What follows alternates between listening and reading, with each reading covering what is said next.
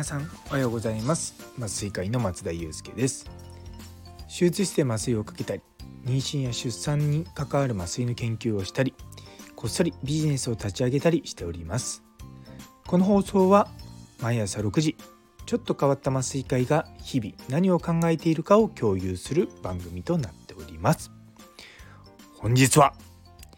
祝1周年。毎日放送するメリットということをテーマにお話したいと思います。よかったら最後までお付き合いください。というところで。いやー1年ですよ。毎日毎日毎日毎日放送して1年間頑張りました。ねえあのー、去年の11月26日にえ、実は酸化麻酔学会っていうの私がメインでやってる学会の初日かなの時にあの前日ホテル泊まってたんですけどそこのところで突然「あスタイフやろう」と思って始めたのがきっかけです。いやそこからですね来る日も来る日もですね毎日毎日放送をとって多分この放送が496ん？494回目かな？になると思います。で再生回数がですね今1万9500回ぐらいで2万のね1年間で2万回とか、ね、切りよく行きたかったんですけどなかなかそれは難しいっていう。まあでもとりあえず毎日毎日コツコツ続けてこれたのもですね本当に皆様のご支援のおかげです。いや本当にですねこれ毎日やっているともう習慣になっているんですね。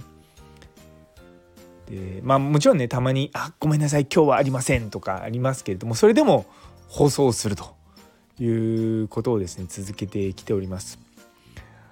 あのまあいくつかやっぱメリットあると思うんですよ。まあ大きく3つ。まず1つがもちろんですよ。もちろん毎日こうやってね喋っていれば喋るの上手くなります。本当に上手くなります。うまいかどうか別としてあの少なくとも一番最初の時の放送と聞き比べるとああこれはまだまだだなって思います。で何より一番僕ができるようになったなと思ったのが心を込めること心を込めて話すっていうことが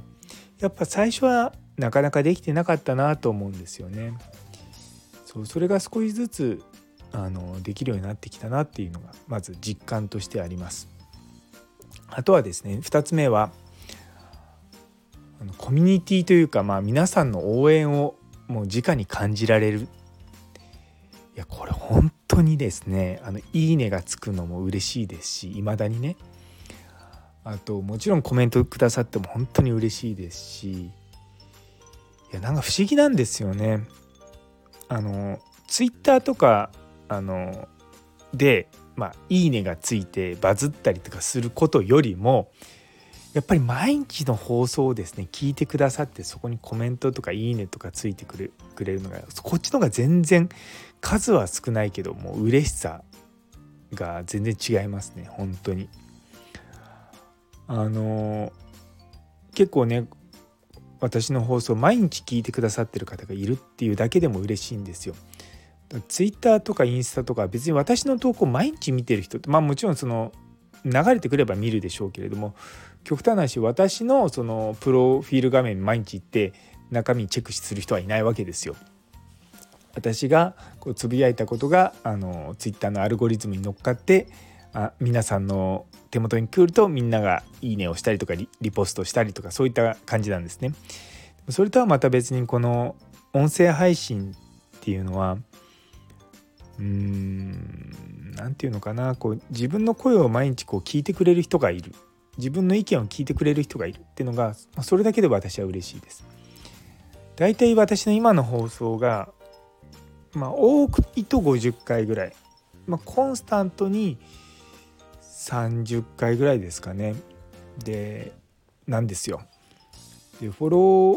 ーはフォローしてくださってるのが150人前後ぐらいいらっしゃってでもまあ実際そここから聞く毎日ねコンスタントに聞くっていうのがまあ私最初3分の1ぐらいかなと思ったんですけどやっぱりそれはちょっと甘い見込みだったなと思ってだいたい5分の1ぐらいですね。でもそれだけの方々が毎日聞いてくださる本当にありがたいです。もうめちゃめちゃ励みになります。元気になります。っていうところがあの2点目になります。で3点目はですねあの物事をこう毎日こうアウトプットしてるのでインプットの質が高くなります。まあ、あの結構、まあ、ネタ作るのって言い方変ですけどもなんかないかなって普段の中で思うんですね。で例えば昨日のカレーの話も多分音声配信してなかったら多分日常の中に流れてっちゃったと思うんですよ。でもやっぱりそういうふうに何か発信しようっていうふうにするとあこのカレーのこと話そうかなって思うんですよね。でいわゆる本当に雑談する力っていうのが昔より1年前より僕確実についたと思うんですよ。うんまあ、ずっと喋ってるんですけどねそううちの家内からすると何をずっと喋ってんだろうと思うかもしれないですけどでもそうなんですよだからそういったインプットの質が変わったなっていうのは体感しますね。やっぱりこうやって1年間続けてみて見えてくるのは本当1年間続けた人しか分かんないだろうなと思うんですよね。うん、毎日コツコツやるのすごい得意なんですよ 本当にそうでもなかなかそこにねこう乗っかってこないことはなかなか難しいんですけれどもでもそれでも毎日やっていくっていうことはすごく自分の中に身になってるなっていうのを体感しております。や特にねあの9月以降あの鴨頭さんのダイナミックスピーキングアカデミーやってから本当にこう表現力を磨こうっていうところに意識が向くようになってきたんですよね。それまではただ漫然と、ま、話しているっていうことだったんですけれどもうんなんか自分自身の放送を聞いてる中でもあこここうした方がいいとかああした方がいいとかそういったのももちろんありますし多分急にテンションがこう上がったり下がったりするじゃないですか。多分ここ数ヶ月。これね僕自身が思うのが聞いてて飽きないんですよ。本当に。あのただ平坦にこうずっと喋ってると飽きるんですよね。これ不思議で、ま、学会とかのなな講演とか何でもそうだと思うんですけどもやっぱそういうふうにこう物事を考えるようになってきたのは特に強いかもしれません。いやでもとにもかくにもですねこの私が毎日毎日続けられたのもですね本当に皆さんのおかげですのでいつもいつもありがとうございます。というのがあの今日のお話となります。というところで最後まで聞いてくださってありがとうございます。昨日のデータがなければ何も語れないという放送にいいねをくださった岡プラスさん、ゆいつむさん、みささん、さやもさん、ダリルさん、さらにコメントくださった中村先生、いつもいつも本当に本当に本当にありがとうございます。さらにですね、今日は1名あのフォロワーの方も増えました。万丈さん、どうぞよろしくお願いいたします。1周年を迎えました本当にありがとうございます引き続きどうぞよろしくお願いいたします。